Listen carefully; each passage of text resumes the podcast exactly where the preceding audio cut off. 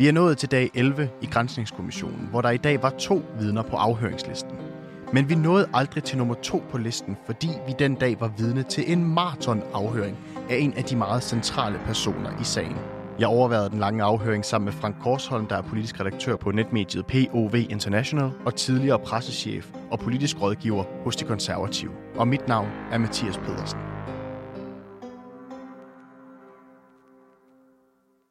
Det var en lang afhøring. Ja, det var, hvad var det, en 8-9 timer, afhængig af, om man indregner frokostpausen. Det var jo uh, Thijs øh, Binderup, og det der jo er særligt ved ham, det er, at han er afdelingschef i det derværende Miljø- og Fødevareministerie. Og det her, det var jo faktisk en genindkaldelse. Altså, han er jo sådan set blevet afhørt en gang. Han er blevet afhørt tre timer for, det er nok cirka tre uger siden. En af de første, hvis ikke det var den første i hele rækken af afhøringer, som min kommission har planlagt, var han inde og afgive forklaring. Men der nåede man ikke så langt med ham. Øh, I dag nåede man så til vejs ende, kan man sige, selvom der selvfølgelig stadigvæk er mulighed for genindkaldelse. Grunden til, at han er blevet afhørt i så mange timer, er jo selvfølgelig, fordi han er en utrolig central person i hele det her forløb. Og så også, fik de også øh, indledningsvis også sagt, at det var nok også fordi, at han var den første, der skulle afhøre, så de skulle lige lære, hvordan man lige, lige præcis skulle opbygge sådan en afhøring. De, de skulle lige finde formen, ja. Og ja. Øh, den, øh, den må man sige, den har de så også øh, fundet. Jeg synes både min kommissionen og udspørgen i dag var i nærmest topform. Og øh, hvis vi skal hoppe direkte ind i, øh, i, hvor vi er hen på tidslinjen her i den her afhøring her, så starter vi jo i øh, dagene op til det her møde i øh, coronaudvalget, som der jo er. Der er et møde den 1. oktober. Og det er så i forberedelserne op til det her møde her, at vi starter vores afhøring i dag med øh, Thijs Binderup. Ja, vi, start, vi starter der omkring 1. oktober. Det, som øh, er overvejelsen der, det er jo, at, at øh, om man skal indføre en zone rundt omkring de der smittefarme. Og øh, det ender det jo med, at der bliver indført en zone, men forud for den indførelse, der har man nogle øh, bekymringer i hvert fald i, i Fødevareministeriet, fordi økonomien er så dårlig ude hos minkavlerne. Og hvis de nu lige pludselig kan se øjne chancen for at få en kompensation og en erstatning ved, at de får deres mink hugget ned inden for zonen, så vil de opnå erstatning. Og øh, da økonomien var så dårlig, så kan det være, at det var bedre for dem at få erstatning, end det var at sælge deres skind ude på det frie marked. Og der er man så bekymret for, at minkavlerne måske kunne finde på at smitte deres egen mink. Det skal siges til minkavlernes retfærdighedsvis, skal det siges, at øh, de fandt altså ikke nogen eksempler på det. Men det var en bekymring, som var, at øh, det her, det kan der svindes med. Nu åbnes der en pengepose, og det, det, øh, det kan der svindes med. Vi har jo hele tiden vendt tilbage til den her paragraf 30, altså øh, i lov om øh, hold af dyr. Og øh, der er det meget, meget klart og tydeligt, at med den risikovurdering, som der ligger fra øh, Statens Serum Institut på det her tidspunkt, så er, øh, så er Thijs Binderup altså fuldstændig øh, fast på, at øh, der er ikke noget hjemmel til at udvide nogen som helst zoner på det her tidspunkt. Og det holder han jo sådan set fast i hele vejen igennem. Ja, det holder han jo også fast i op til øh, faktisk øh, dagen før den 1. oktober, fordi de risikoanalyser, man har fået, det var ikke nødvendigvis fra, fra SSI, Statens Serum Institut, man brugte også et konsortium, veterinærkonsortiet, som består af, af forskere fra Københavns Universitet og fra SSI. Men der sker det, at faktisk lige op til øh, covid-udvalgsmødet der den 1. oktober, der kommer der en ny risikovurdering derfra, og det er den, der ligesom overbeviser mig om, okay, hvor jeg tidligere har sagt nej til at gå ud i zoner, altså lægge en ring omkring de, de smittede farme, så er der nu øh, mulighed for det, og der beslutter man så de 7,8 kilo, kilometer i en radius, fordi at, at smitten altså kan springe fra mink til, til mennesker, og det er den øh, ja, det er den risikovurdering, som nu ligger til grund. Det var altså en skærpelse af, en, en, en, en, faktisk en minimal skærpelse af de tidligere risikovurderinger, man har set, men det var nok til, at nu kunne man finde hjemlen inden for par, paragraf 30 i, i lov om ophold af dyr. De bliver sådan ved med at bore i det her med, hvorvidt man diskuterer det her hjemmelsspørgsmål. Og noget af det, som Tyson faktisk også får sagt øh, under afhøringen i dag, det er, at det her hjemmelspørgsmål, øh, det bliver ikke diskuteret så meget, fordi det slet ikke er relevant på det her tidspunkt, mener han simpelthen. Det er ikke relevant at diskutere, hvorvidt at man skal have, have hjemmel til at slagte alle, eller til at hugge alle mink ned. Nej, det er ikke relevant, fordi så alvorlig er situationen slet ikke. Men det står i papirerne, hvis der skal træffes yderligere beslutning om at gå den vej, at man skal nedslagte alle raske mink, så skal der ny hjemmel til. Altså, så skal der mere lovgivning til, og det skal ske en teknisk udredning af det i Fødevareministeriet og Sundhedsministeriet og Justitsministeriet. Men, men der er man slet ikke. Man, mentalt er man ikke der det, det er et helt andet niveau, øh, man er nede på, og man øh, mener jo sådan set, at man kan klare det med de midler, man har til at inddæmme og, og øh, indkredse øh, smitten. Så, øh, så man, man er mentalt slet ikke derude. Det, det er teoretisk. Man kan sige, at sidst i oktober, da man nærmer sig KU-valget, der har man også nogle møder i øh, for eksempel i øh, indsatsgrupper, og, og man, man noterer sig jo også, at det går meget langsomt med at slagte de syge minkfarme, også, øh, også ude, i, ude i kredsen. Men man kan simpelthen ikke få militæret og altså forsvaret og politiet til at gå ind på farmene. Så, det, så Fødevareministeriet bliver jo kritiseret af Barbara Berlsen, det ved vi. Det går for langsomt, det her. Det går langsomt, fordi de, de, de er alene om det. De kan ikke, øh, få, øh, de kan ikke aktivere politiet og, og, og forsvaret som jo øh, af gode grund, kan man sige, også er bange for at gå ind. Det er ikke lige sådan at gå ind på sådan smittet, øh, eller på, på sådan en minkfarm. Øh, Thijs Binder og fortæller også, hvor svært det er at få fat i de her minker. det er nogle, nogle små øh, bæster, der bider fra sig. Så der skal en vis ekspertise til. Og der begynder man jo også at, at tænke sådan lidt på, hvordan kan vi ikke få minkavleren til selv at hjælpe med at slå deres egen mink ihjel ved at for eksempel at belønne dem, indføre en bonus, en tempobonus, som jo også bliver senere resultatet, at de bliver belønnet for at og gøre, tage indsatsen selv.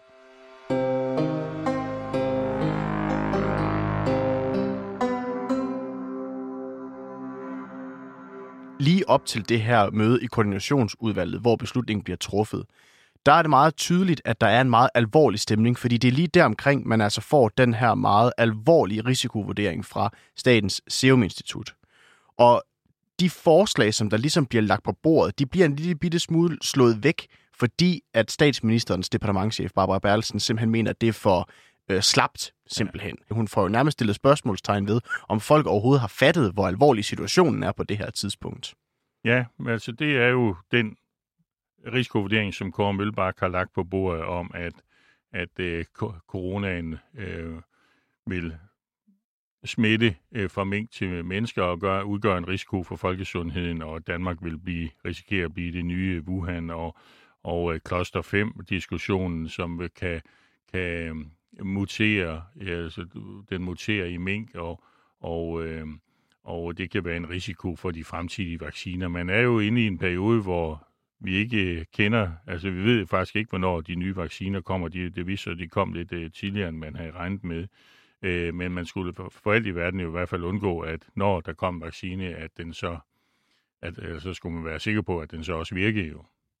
Og Kåre Mølbak, han har faktisk også en dialog med Copenhagen Fur, hvor han fortæller dem også, at, at, hvor alvorlig den her situation er på det her tidspunkt. Og øh, Thijs Binderup, han fortæller, at, øh, at Copenhagen First sådan set også er indforstået med situationens alvor. Og formanden for, de danske, for Dansk Minkerhverv er også rimelig indforstået med, hvor, hvor alvorlig situationen er. Så han forsøger også at tegne et billede af, at minkavlerne, de faktisk også er med på, at det her, det skal altså, der skal altså aflives nogle mink i de her øh, zoner her.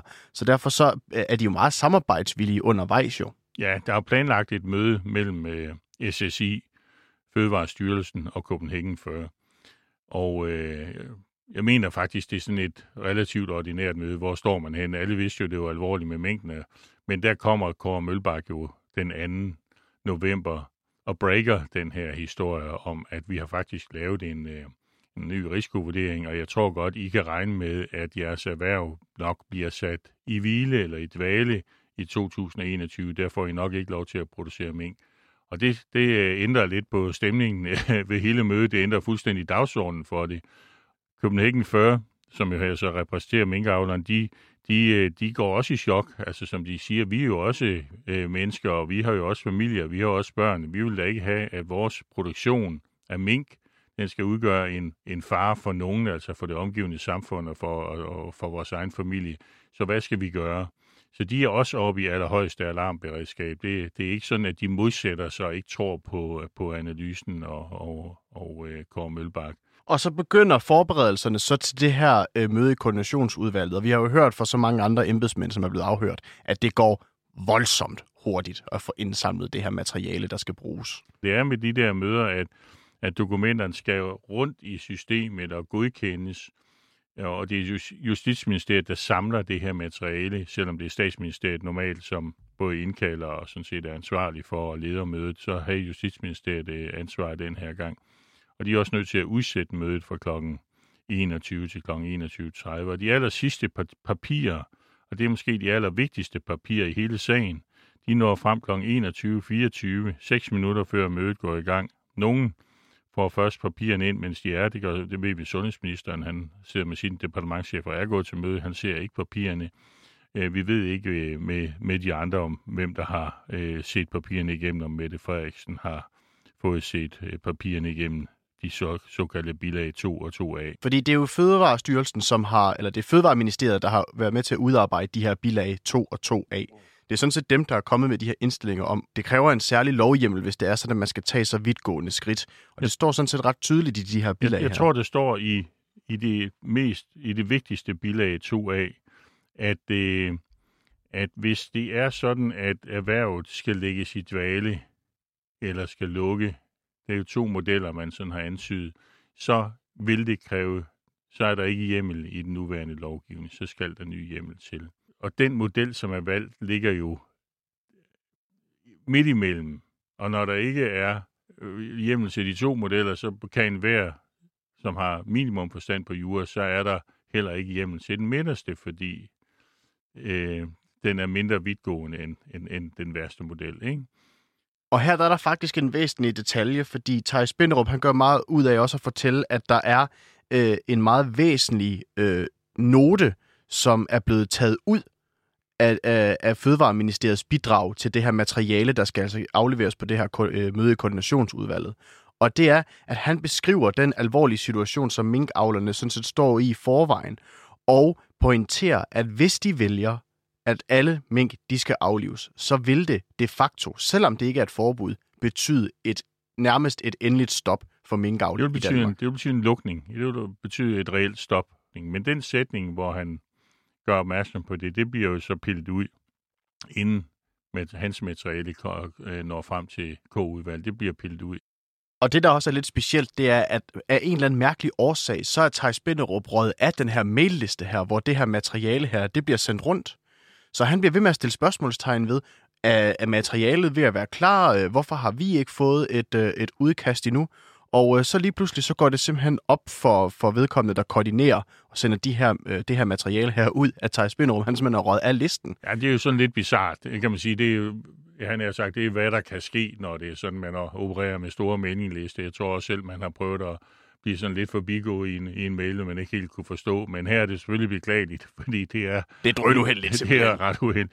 Det er øh, en af sagens helt centrale embedsmænd, måske den mest centrale, at lige pludselig ser sig selv øh, øh, slet. Men materialet når jo frem til, at man opdager, at, at han er ude, og han gør selv opmærksom på det. Så han får det, men han får det jo selvfølgelig forsinket. Nu er han så ikke med til mødet jo, så man øh, så skaden er jo måske lidt begrænset, men det er da et kæmpe irritationsmoment øh, for ham. Han får det faktisk først efter mødet, det er startet simpelthen. Ja. Så det er først der, han får, får mulighed for at se det igennem. Og han undrer sig jo over, ja. at de der bemærkninger, der er blevet taget ud Ja. af materialet. Men der er det jo så for sent, kan man sige. Men han undrer sig. Mm. Han undrer sig. Det, øh, om det er bevidst, at han er røget af mailingliste, det kan vi jo kun gætte på.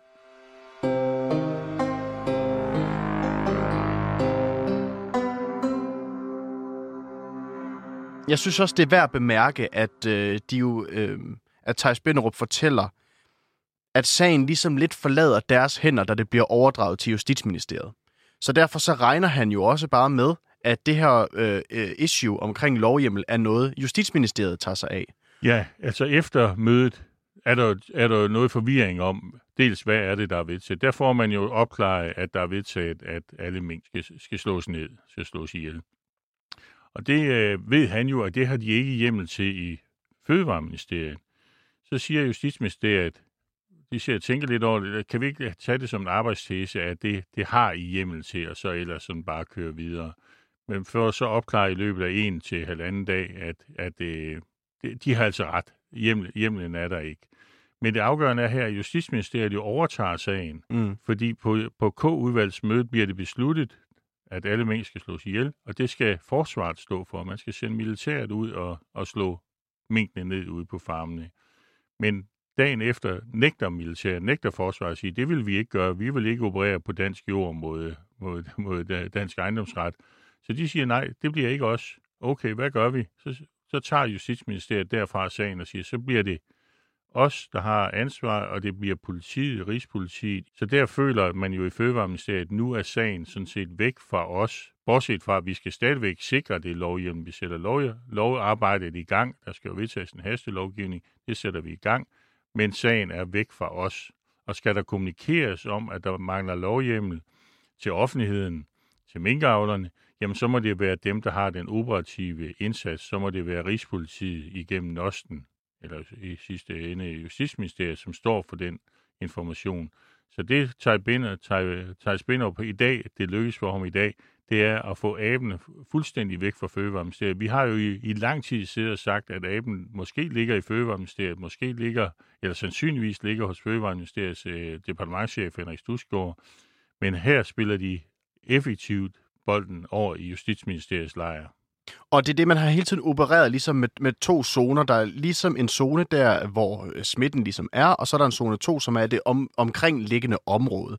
Og det er der Fødevareministeriet, de er i gang med at aflive mink. De opererer inden for de lovlige zoner, zone 1 og zone 2, i 7,8 km radius. Men men radiusen er jo udvidet nu til hele landet, og det vil de ikke. Det, kan, det, det, kan, det, øh, det er jo det, de hele tiden har sagt. Det, det er der ikke hjemmel til, fordi det er i virkeligheden en nedlæggelse af erhvervet. Vi har, vi har hjemmel til at forestå smittebekæmpelse, smitteforebyggelse blandt dyr, men vi har jo ikke, hvis nogen vil nedlægge et erhverv, så må lovgivningen ligge et andet sted. Så må lovgivningen ligge for eksempel i, i, i Sundhedsministeriet, som har været nævnt nogle gange. Og, øh, og det, det holder de sådan set fast på. At, øh, men de, var, de, de påtager sig alligevel opgaven. Jeg tror, Thijs Benop ligesom for at antyde, jamen så lad os da bare stå for lovgivningen, fordi I har så travlt over i, over i Sundhedsministeriet med coronahåndteringen i øvrigt, og der er jo også nogle flere tiltag på vej mod, i, i retning af Aalborg. Øh, så, så, så gør vi det.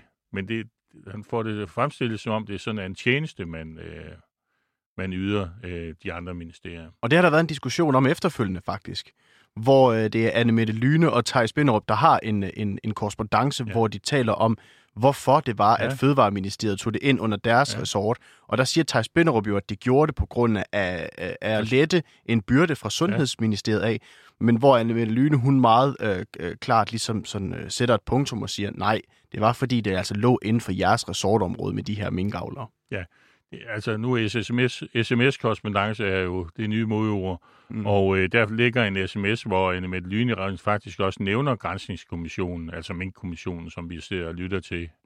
Og øh, hvor hun skriver direkte, jeg synes ikke, du skal sige til Mink-kommissionen, at det skyldes et ressourcespørgsmål. Den, den lå hos jer. Mm. Altså hun vil ikke have det blandet ind i det.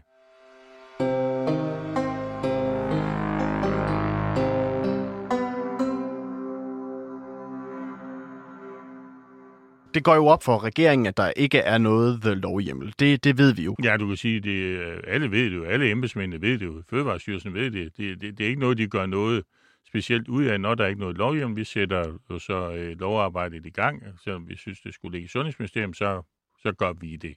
Men, men øh, og, og, og Fødevareministeren ved det også, altså Måns Jensen ved det, måske også øh, sundhedsministeren ved det, det, det er common knowledge, at, at der skal skabes uh, lovhjælp. Men det er, som vi også har været inde på tidligere, heller ikke nødvendigvis et problem, at man skaber en lovhjemmel, efter der er truffet en beslutning. Problemet opstår i det, at instruksen ligesom udgår fra myndighederne, og her i, her i, her i det her tilfælde Fødevarestyrelsen, som sender et brev ud den 6.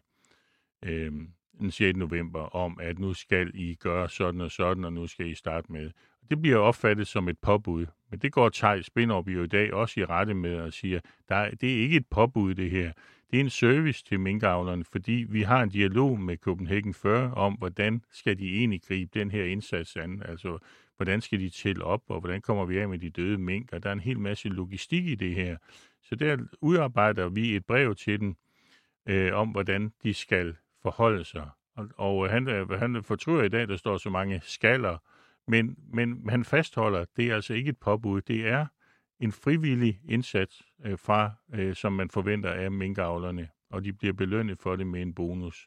Så Thijs Binderup, han stiller faktisk spørgsmålstegn ved, hvorvidt de egentlig i teorien handlede uden lovhjemmel. At han ser det her brev her som en opfordring til minkavlerne, og en besked om, at de er, sidder altså i Fødevareministeriet lige nu og er ved at udarbejde et lovhjemmel. Det fremgår så ikke af brevet, at de er ved at udarbejde et lovhjemmel til nej, det. Nej. Men det er det, de jo i, i teorien jo faktisk sidder og gør i ministeriet, og det lovhjemmel, det skal så, eller den lovgivning skal bruges over for de minkavlere, som ikke ønsker at aflive deres mænd ja. frivillige. Ja, men altså uanset det, så mener Thijs Benderup jo også, at der kan ikke være tvivl om, at det er frivilligt. Den, den 4. november holder Mette Frederiksen jo et pressemøde, hvor hun orienterer om regeringsbeslutningen.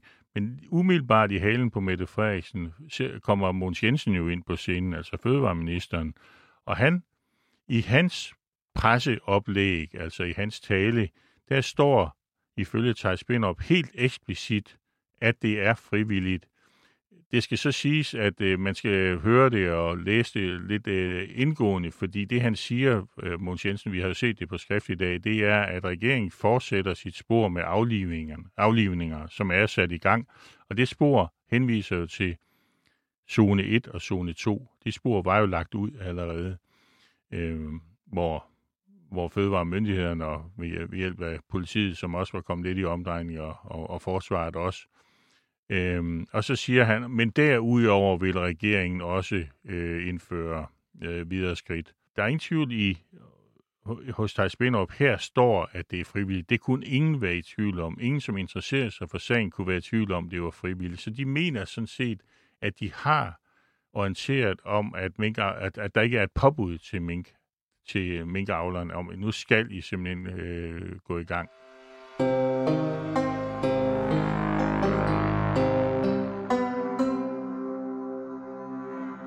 Efter at hele den her seance her, den ligesom udspiller sig, og det kommer frem i pressen, at man handler uden lovhjem eller så videre, så har regeringen jo sådan set af, øh, afleveret en redegørelse for, hvordan de mener hele det her forløb her, det her det er foregået. Og øh, den redegørelse stiller Thijs Spinderup faktisk i dag en lille bitte smule spørgsmålstegn ved, i hvert fald ved nogle få elementer af redegørelsen. Ja, men de få elementer er nogle af de mest afgørende elementer i, i hele sagen, fordi Thijs Binderup var ikke selv med til at lave redegørelsen. Han er en part i sagen, så man har overladt det til nogle jurister i Fødevareministeriet at lave den her redegørelse. Paolo Drosti, som også er blevet afhørt øh, tidligere. Og øh, da de er færdige med redegørelsen. Da Paolo Drosti er færdig med redegørelsen og klar til at aflevere den, så kommer Thijs Benum, han får den så at læse, han får den til gennemsyn, men han har ikke, han har ikke nogen redigeringsret, altså han kan simpelthen ikke få, få, få ændret på teksten. Men han kommer med nogle bemærkninger til den, og det udtrykker han også skriftligt og siger, at han er simpelthen uenig i den helt centrale del i redegørelsen, hvor der står skrevet, at det, det ikke var oplyst for K-udvalget, at der manglede lovhjemmel til aflivning af, af, af alle mink. Og det mener han jo, fordi at, at, han er, at, at han er i den faste overbevisning om, at det står meget klart og tydeligt i bilag øh, 2 og bilag 2a. Det er jo det, vi var inde på. Det, der står eksplicit, der står helt klart, at det vil kræve lovhjelm og, og gå videre. Altså at, at øh, enten at indføre en dvalemodel eller luk, øh, lukke erhverv, det vil kræve lovhjelm. Så hans, hans store bombe i dag, det er jo i virkeligheden en kæmpe bombe, han, han, han fyrer af, øh, at øh, det er jo, at regeringen, dem der deltog på k dem der fik materiale, de var orienteret om den manglende lovhjem. Mette Frederiksen siger, det skal vi jo huske, hun siger, hun bliver orienteret den 8. Og det er der ikke noget, der tyder på, er, er ikke er rigtigt. Men hvis materiale har stået i K-udvalget, så er det muligt, at hun ikke har set det. Men spørgsmålet er, om hun så handler uagtsomt, eller Barbara Berlsen handler uagtsomt, simpelthen ved ikke at få læst det materiale, som kommer så sent, men så kunne man måske læse det dagen efter, eller, eller efter mødet det var slut.